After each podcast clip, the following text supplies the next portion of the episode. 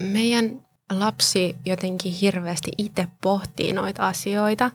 Just me tykätään pelaa hänen kanssa Simsiä ja sitten hän on aina siellä sillä, että no voidaanko tehdä semmoinen perhe, missä on 3 aikuista ja just jotenkin se on niin ihana tuommoista lapsen aitoa pohdintaa noista asioista. Ai. Ilmaisuvaivoja. Sä kuuntelet Ilmaisuvaivoja-podcastia, jossa 2 viestinnän opiskelijaa pohtii arjen vuorovaikutustilanteita ja ihmissuhteita. Sillä, mitä sanot, on vaikutusta. Tervepä terve! Terppulis, kerkkulis.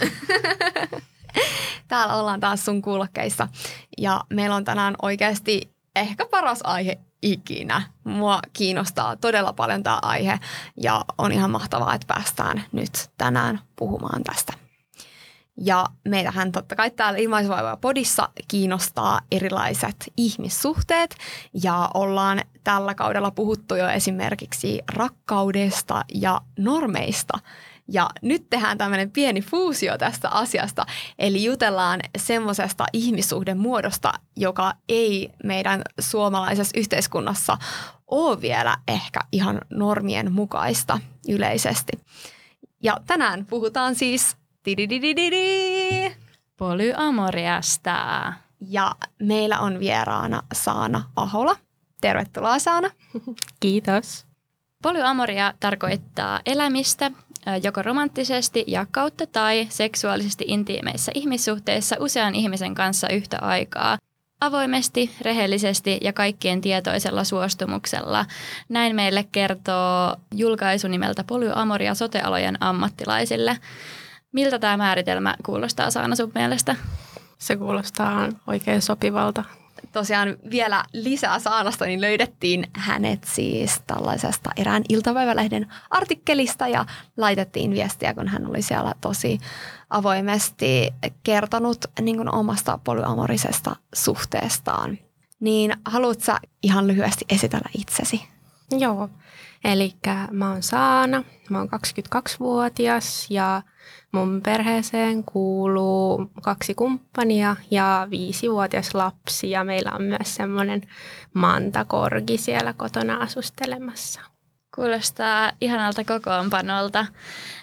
Mutta vielä vähän näiden käsitteiden selvennystä, niin miten polyamoria eroaa esimerkiksi avoimista suhteista tai sitten vaikka parinvaihdosta? No siis avoimella suhteella tarkoitetaan monesti semmoista suhdetta, jonka osapuolilla on mahdollisuus parisuhteen ulkopuolisiin seksisuhteisiin. Parinvaihto eli swingaus tarkoittaa taas seksin harrastamista suhteen ulkopuolisen henkilön kanssa niin, että kumppani tietää asiasta. Swingaus on usein pariskuntien yhteinen juttu ja sitä voidaan harrastaa pariskuntana toisen pariskunnan kanssa. Polyamoriassa sitten taas on pyrkimys yleensä pitkiin ja syviin ihmissuhteisiin romanttisella tasolla. Ei aina, mutta yleensä. No miten polyamoria sitten käytännössä näkyy sun suhteissa? Me ollaan niin sanottu polyperhe, eli perhe, jossa on enemmän kuin 2 aikuista.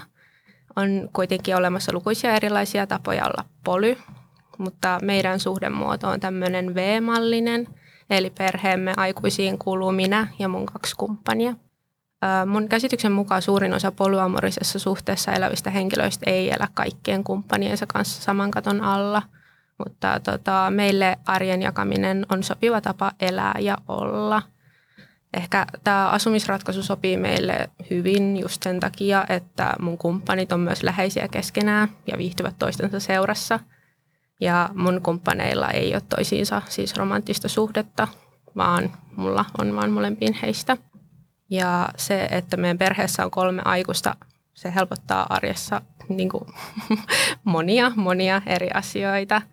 Ja meistä siis 2 opiskelee täyspäiväisesti, 1 on vuorotyössä täyspäiväisesti ja sitten opiskelijatkin tehdään keikkavuoroja opiskelujen ohessa. Niin onhan se aikamoista sovittelua välillä kalenterin kanssa. Mutta on se ihanaa, että meitä on siinä 3 jakamassa nämä arjen ilot. Oletteko te pitkään asunut yhdessä? Miten toi niin kun muodostui sit loppujen lopuksi tuo, että miten te päätitte sen, että asutte yhdessä? Oliko se itsestään selvää? Tai? No se vähän sillä hiipien tuli. Yhtäkkiä vaan huomattiin, että tämä mun toinen kumppani viettää aika pitkiä aikoja meillä. Ja sitten se jotenkin oli vaan niin luontevaa, että hän siinä sitten pysyy. Okei, kuulostaa ihanalta. Milloin sä sitten niinku tajusit olevas polyamorinen? No se on ollut semmoinen pitkä polku, että oli vuosi 2015, kun me ollaan alettu mun kumppanin kanssa keskustelemaan avoimesta suhteesta. Ja se jäi kuitenkin sitten vähän ajatuksen tasolle vielä siinä vaiheessa, mutta sitten myöhemmin päädyttiin avaamaan suhde tällä tavalla, että voidaan tapailla toisia seksimielessä. Yeah. Ja ehkä sitten kuitenkin kun tavattiin niin kuin suhteen ulkopuolisia henkilöitä, niin se jäi sillain mun kokemuksen mukaan vähän vajavaiseksi, että saa olla intiimisti toisen ihmisen kanssa, mutta missä menee raja. Et se oli vähän semmoinen haasteellinen homma ainakin itselle sillain miettiä. Ja me ollaan käyty siis mun kumppanin kanssa ihan hirveästi keskusteluja tästä aiheesta vuosien varrella. Ja lopulta vuonna 2019 me rohkaistuttiin muuttamaan meidän suhde niin, että voitaisiin muodostaa romanttisia ihmissuhteita myös muihin ihmisiin. Ja 2019 kesällä mä löysin ihmisen, jonka kanssa mun oli hyvä olla. Ja meillä heti klikkasi. Ja mun oma kokemus on se, että kun mä ihastuin ja sitten lopulta rakastuin toiseen ihmiseen, niin se toi myös mun toiseen parisuhteeseen tosi paljon hyvää ja teki meistä läheisempiä. Ehkä sen takia, että sitten tuli tosi paljon keskusteltua niin kuin semmoisista asioista, jotka on ehkä ollut vähän sillai jossain piilossa, että ne kaikki vähän nousit siinä samoihin aikoihin puheisiin. Oli siinä tosi paljon semmoista mieltä askarruttavien asioiden käsittelyä alkuun. Joo. Siis, että periaatteessa sä myös olisit avoin vaikka sille, että jos sun kumppani löytäisi jostain vielä kumppanin, tai ootteko te rajannut sen tälle, että tää on nyt hyvä tää kolmen kopla vai? No, se on vähän vaikea kysymys. Musta tuntuu, että me kaikki kolme ollaan nyt aika lailla onnellisia just tässä tilanteessa, missä me ollaan. Että eihän siis ei ole poissuljettu sitä, että joku meistä tapaisi uuden ihmisen ja sitten jos tapaisi, niin sittenhän katsottaisiin mitä kävisi. Mutta tällä hetkellä tuntuu, että on hyvä näin. Se lapsiperhearki on semmoinen, että sen pyörittämisessä on aika paljon hommaa. Mm. Kuulostaa ihanalta. Miten sitten niin kun sun muut läheiset suhtautu siihen, kun sä kerroit olevas polyamorinen? Suurin osa läheisistä on ottanut sen asian tosi kivasti vastaan ja erityisesti nuorista ihmisistä huomaa, että he on usein kiinnostuneita oppimaan uutta niin erilaisista suhdemuodoista kuin esimerkiksi seksuaali- ja sukupuolivähemmistöjä koskevista asioista. Ja mä hirveän mielellään aina juttelen näistä asioista ihmisten kanssa, että mä siis luulin silloin, kun mä oon itse polyksi ryhtynyt, niin että mä en tunne yhtään semmoista ihmistä, joka olisi polyamorisessa suhteessa, mutta sitten se olikin jännä, että kyllähän niitä sieltä ympäriltä paljastui, mutta ei kukaan vaan ollut puhunut siitä ääneen. Niin tuntuuko se, että se on sitten semmoinen tabu tai että sitä salataan?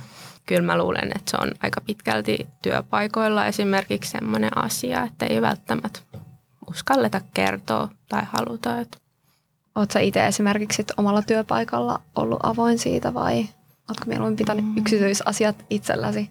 No semmoisten mukavien ja tärkeiden työkavereiden kanssa on tullut juteltua, niin kuin yleisesti elämästä tulee juteltua ja eihän sitä nyt yhtäkkiä, jos puhutaan elämästä, niin en mä voi jättää mun elämästä oleellista osaa kertomatta, että se tulee luonnostaan. Mm. Minkälaisia reaktioita sieltä sitten käytännössä tulee tai onko kaikki vaan silleen, että okei? Vai tuleeko sieltä semmoista, että mikä juttu tämä nyt on? Ja että? No hirveän kivasti on kyllä suurin osa reagoinut, mutta on tässä ollut siis matkan varrella aika hurjakin juttuja. Ehkä sen meidän artikkelin julkaisun jälkeen.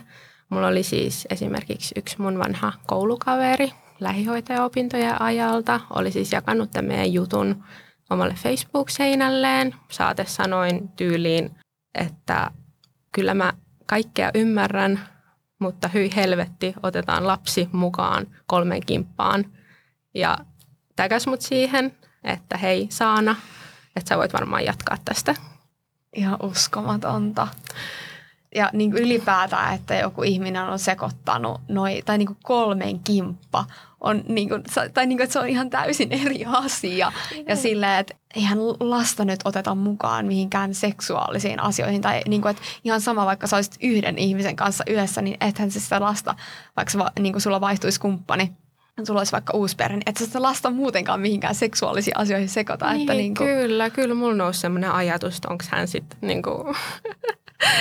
minkälainen suhtautuminen hänellä on tähän lasten seksihommiin mukaan ottamiseen, mutta yep. Se oli aika hurja. Hyi on kyllä oikeasti aika hurjan kuulosta suhtautumista. Tuli vielä mieleen tuosta, että lapsethan meistä ihmisistä on kaikkein avomielisempiä, että ne nimenomaan osaa ottaa asiat silleen, että okei, ja varmaan kaikilla lapsilla toivottavasti on enemmän kuin vaikka 2 tärkeää läheistä aikuista niiden elämässä, että mikä sitä muuttaa, että asutaan saman katon alla kaikki. Miten sitten, kun sä tutustut uusiin ihmisiin, niin miten he suhtautuu siihen tietoon, että sä oot polyamorinen ja elät useamman kumppanin kanssa?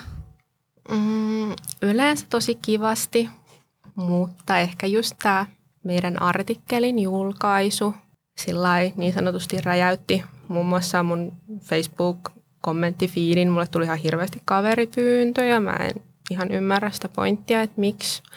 Mutta sen lisäksi se artikkeli sai lähes 1000 kommenttia ekalla kerralla ja toisella kerralla, kun julkaistiin, niin sama setti.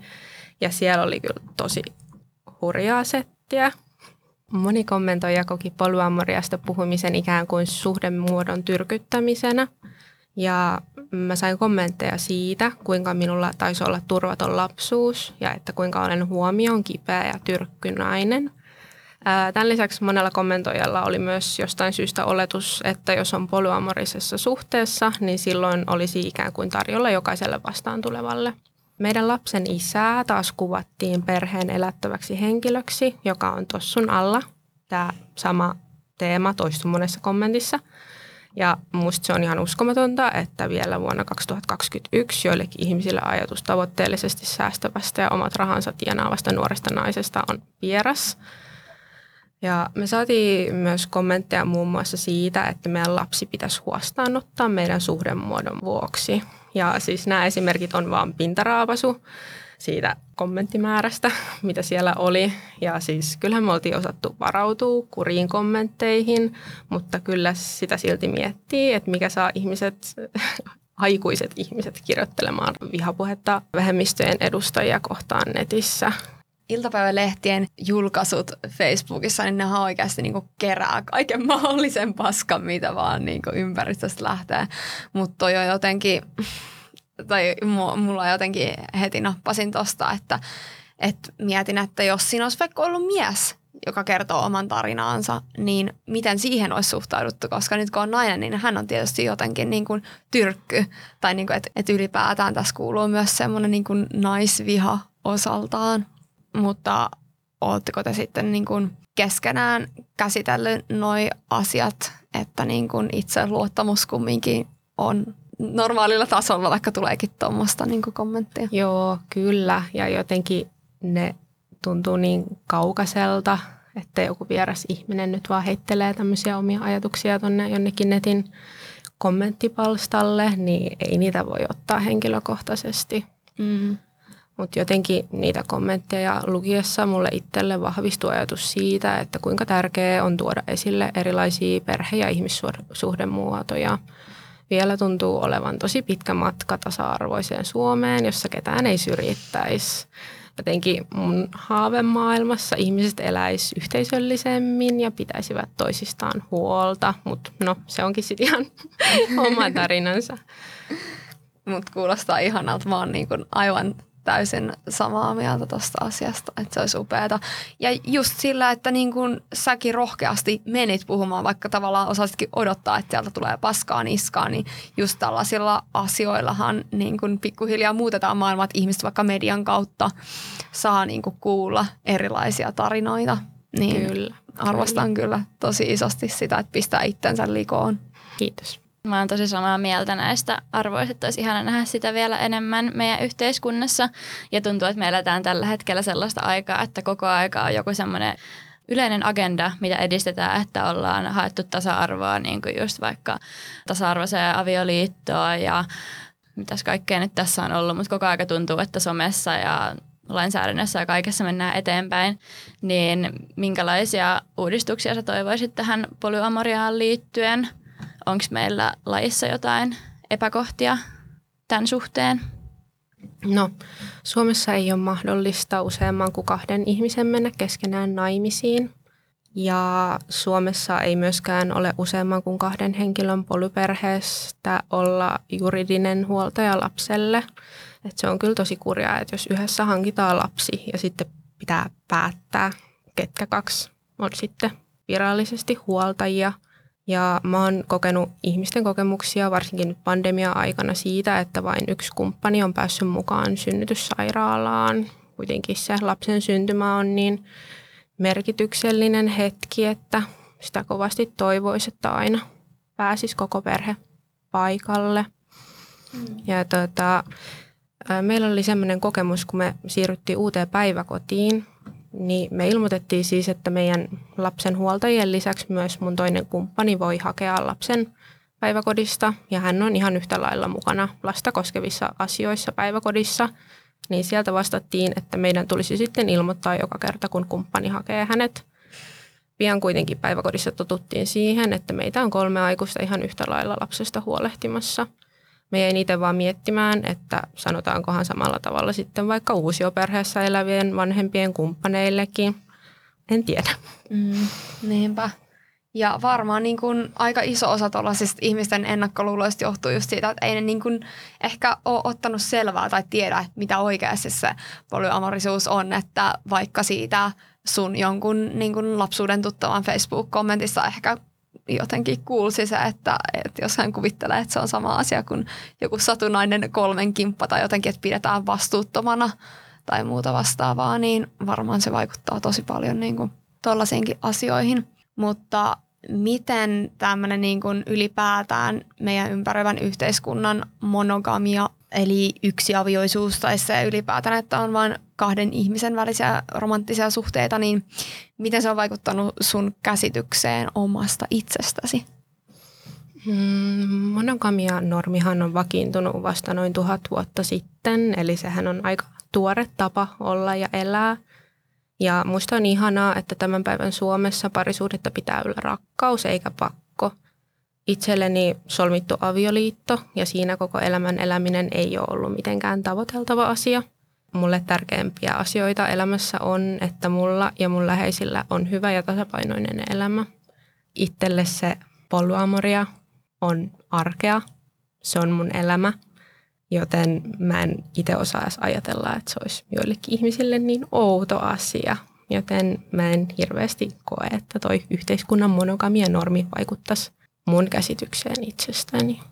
Ehkä yleisesti just se voi vaikuttaa, että jos kun vaikka kerroit noista nettikommenteista, niin kenelläpä nyt ei vaikuttaisi jollain tapaa se, että niin kuin haukutaan sua tuollaisilla hirveillä tavoilla. Mutta ihana kuulla, jos ei ole kuitenkaan vaikuttanut silleen syvästi minäkuvaan se, että on kuullut kaikenlaisia kommentteja. Ja varmaan jollain, niin kuin, jos joku vaikka nuori ihminen, joka olisi kiinnostunut polyamorisesta suhteesta ja menee lukemaan sitten, googlaa sen vaikka just sen iltapäivälehden jutun, missä sä olit mukana ja sitten menee lukea sitä kommenttipalstaa, niin kyllä se saattaa saada kyseenalaistamaan itseään tai silleen jotenkin tosi surullista. Se on kyllä tosi surullista, mutta sitten mä ajattelen, että mä oon saanut siis paljon ihania yhteydenottoja just muilta polyamorisilta ihmisiltä tai polyamoriaa miettiviltä ihmisiltä. Ja jotenkin on ollut niin ihana kuulla, että moni on kokenut sen meidän artikkelin lukemisen niin kuin hyväksi jutuksi. Mä just mietin tätä, kun puhuit siitä, että 1000 vuotta sitten oli asiat toisia just siitä syklistä, että miten nämä normit menee, niin tuli vaan mieleen, että jos mä mietin nyt omasta näkökulmasta, että mitä mä oon niin kuin mediasta jotenkin lukenut vuosien varrella ja kuullut ja muuta, niin vasta vähän aikaa on polyamoria ymmärretty sellaisena itsenäisten ihmisten valintana elää elämänsä niin kuin tahtoo. Ja sitä ennen, vaikka silloin kun itse ollut lapsi, nyt tuntuu, että vaikka just moniavioisuudesta puhuttiin silleen, että onneksi siitä on vihdoin päästy eroon. Että se jotenkin liitetään siihen, että jossain kehitysmaissa jollain miehellä on ollut 12 vaimoa ja niin kuin mielinmäärin pistää niitä raskaaksi ja jotenkin siitä on saanut semmoisen kuvan, että ne vaimot vaan on siellä niin kuin jonain kotiorina ja silleen.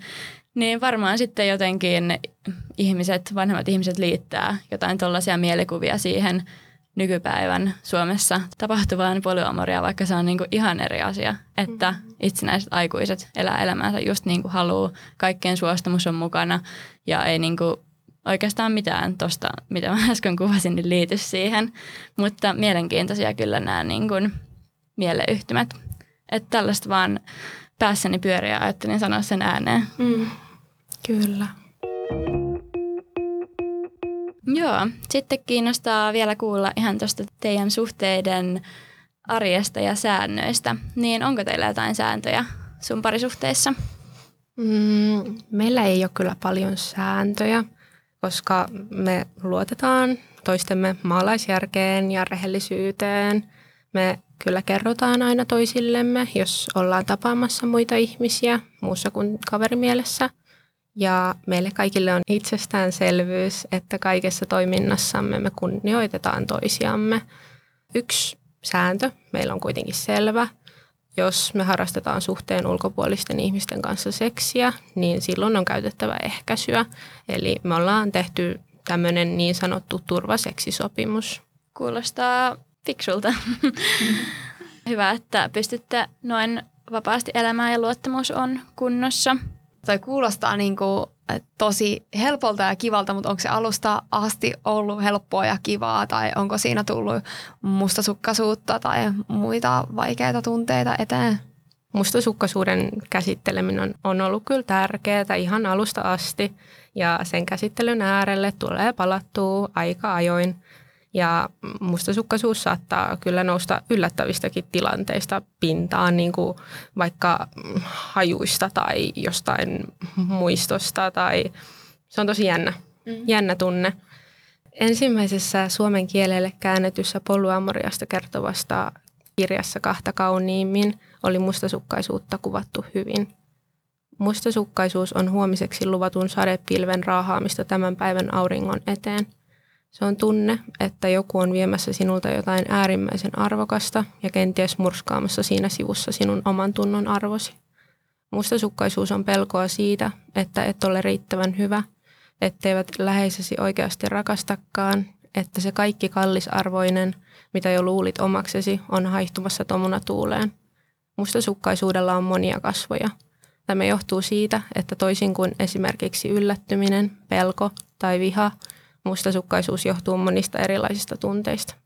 Epävarmuus, menettämisen pelko, reviiritietoisuus, riittämättömyys, heikko itsetunto, hylätyksi tulemisen pelko. Kaikki tämä voi yhdessä kasaantua kokonaisuudeksi, joka yleisesti tunnetaan nimellä mustasukkaisuus. Olipa jotenkin hyvä teksti ja tunnistin niin kuin tosta just noita taustatunteita. Mulle itselleni tärkeimpiä asioita mustasukkaisuutta tuntiessani on tuntea oloni rakastetuksi ja arvostetuksi. Mä pyrin mustasukkaisuutta tuntiessani puhumaan tunteistani avoimesti. Ei ole aina helppo homma.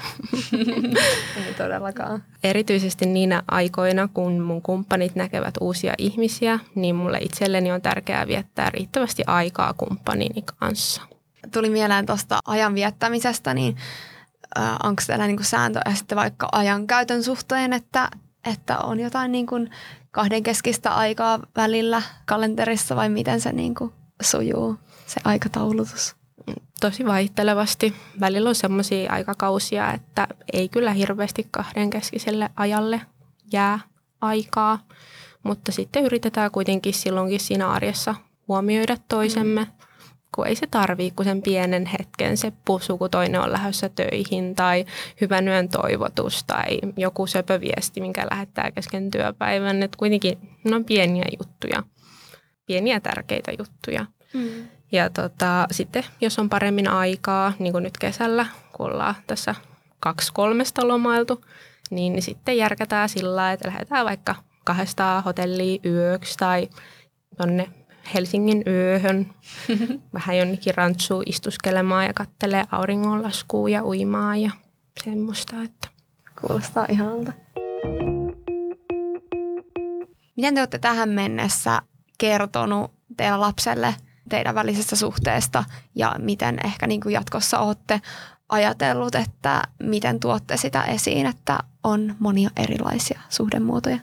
Meidän lapsi jotenkin hirveästi itse pohtii noita asioita. Ja just me tykätään pelaa hänen kanssa Simsiä ja sitten hän on aina siellä sillä, että no voidaanko nyt tehdä semmoinen perhe, missä on nainen ja nainen, että ne on naimisissa. Ja sitten seuraavalla kerralla, että voidaanko tehdä semmoinen perhe, missä on 3 aikuista ja just jotenkin se on niin ihana tuommoista lapsen aitoa pohdintaa noista asioista kuunnella. Että jotenkin musta tuntuu, että ei se ole meidän lapselle niin kuin mitenkään outo asia. Että en mä tiedä, ymmärtääkö hän sitä vielä tuossa 5 vuoden iässä, että muissa perheissä monissa ei ole useampaa kuin 2 aikuista tai 1 aikuinen. Mutta sitten kun tulee vaikka kouluun meno ajankohtaiseksi ja alkaa tulla vaikka koulukavereita meille kylään, niin kyllähän ne aiheet varmasti sieltä nousee puheisiin. Jännittääkö se sua vai ootko sä niinku ihan rento sen asian suhteen, että mitä tapahtuu, kun hän menee kouluun? No ei mua sillä jännitä, mutta kyllä mä hirveän mielellään sit osallistuisin kaikkeen niinku koulun vaikka vanhempainiltoihin ja tämmöisiä, että jos vaikka jotenkin lasten vanhemmat on kuullut lapsen suusta jotain meidän perheestä, niin sitten pystyisi ihan niinku itsekin avaamaan tilannetta, jos jollain on jotain mielen päällä. Niinpä. Ja varmasti oikeasti ne ihmiset, joiden lapsi tulee olemaan niin sun lapsen kavereita, niin varmasti niiden maailmankuva kyllä avartuu niin tämän myötä. Kyllä. Ja tähän loppuun mä haluan vielä kysyä, että mikä sun mielestä on parasta polyamoriassa? Mä mietin tätä kysymystä pitkään. Mun mielestä parasta polyamoriassa on rakkaus. Jotenkin se rakkauden määrä ja erilaiset muodot. Ja mun mielestä on upeata seurustella 2 täysin erilaisen yksilön kanssa. Jokainen meistä täydentää meidän perhettä omalla persoonallaan. Ja polyamorisessa suhteessa ollessani mä oon päässyt harjoittelemaan paljon omia ihmissuhde- ja tunnetaitojani ja ajan ja arjen hallintaa vielä intensiivisemmin kuin yhden henkilön kanssa seurustellessani. Ja mun mielestä polyamoria on tuonut mun elämään paljon vapautta, läheisyyttä, avoimuutta ja rakkautta. Ihanalta kuulostaa ja jotenkin mä oon nauttinut siitä, että miten niin kun kauniisti sä puhut niin kun tästä ja huokuu semmoinen kunnioitus niitä omia kumppaneita ja omaa perhettä kohtaan. Ja toivon todellakin, että sä, joka nyt tätä kuuntelet, niin oot myös oppinut paljon ja ehkä sunkin maailmankuva on vähän avartunut ja ehkä meet seuraavaksi vaikka lukemaan sen jutun, mikä on kirjoitettu Saanasta ja hänen kumppaneistaan. Mistä tämän jutun löytää? Iltasanomien sivulta löytää, jos laittaa hakuun, että Saana Ahola on 22-vuotias perheenäiti. Kyllä. Yes. Ja meillä on meidän podcastissa tämmöinen loppuosuus kuin jatkoille, niin nyt mennään jatkoille. Mä haluaisin suositella tämän jakson jatkoille tällaista podcast-jaksoa kuin Nice Talk. Nice Talk podcastin jaksoa nimeltä Polyamoria. Ja tämä podcast kuvailee itseään 2 naisen kahvipöytäpodcastiksi, jossa puhutaan suhteista, ihmisistä, rakkaudesta ja elämästä omalla äänellä intiimisti ja empaattisesti. Eli kuulostaa just siltä, että meidän podin kuulijat varmasti tästä myöskin nauttii. Ja tässä kyseisessä jaksossa oli tosi paljon näiden puhujien omia ajatuksia. Siellä oli vieraana myöskin yksi henkilö, joka itse on polyamorisessa suhteessa ja myöskin nämä tässä jaksossa puhuvat monogaamisissa suhteissa olevat puhuu tosi silleen analysoivasti ja syvällisesti siitä, että minkä takia heille on tärkeää olla yhden ihmisen kanssa suhteessa ja just silleen terveellä tavalla kyseenalaista ja miettii sitä, että minkä takia just tämä suhdemuoto on mulle hyvä, niin se oli tosi kiinnostavaa kuunneltavaa ja pistää myöskin omia ajatuksia liikkeelle siitä, että mitä itse kaipaa suhteiltaan ja miten pääsee just vaikka eroon mustasukkaisuudesta, mitä tässäkin jaksossa puhuttiin ja näin poispäin. Eli Nice Talk ja polyamoria. Olisiko sulla ollut Saana jotain, mitä haluat suositella jotain sisältöä? No se ensimmäinen suomeksi käännetty polyamoriasta kertova kirja Kahta kauniimmin on kyllä ollut mulle itselle tosi, tosi tärkeä teos, että sitä suosittelen lämpimästi. Joo, kiitos suosituksesta. Ja itse asiassa nyt vielä ei kahta ilman kolmatta, niin tuossa matkalla kun tulin tänne, niin kuuntelin Avoimet suhteet -äänikirjaa. Niin se oli myös tosi hyvä. Ehdin ehkä joku 1,5 tuntia kuuntelemaan sitä ja tykkäsin. Pistää nimenomaan omiakin ajatuksia liikkeelle, mikä on aina hyvä. Mutta ei muuta kuin oikein ihanaa viikon jatkoa ja kiitos Saana, kun tulit meidän vieraaksi. Kiitos. Moi moi. Moikku. Hei hei.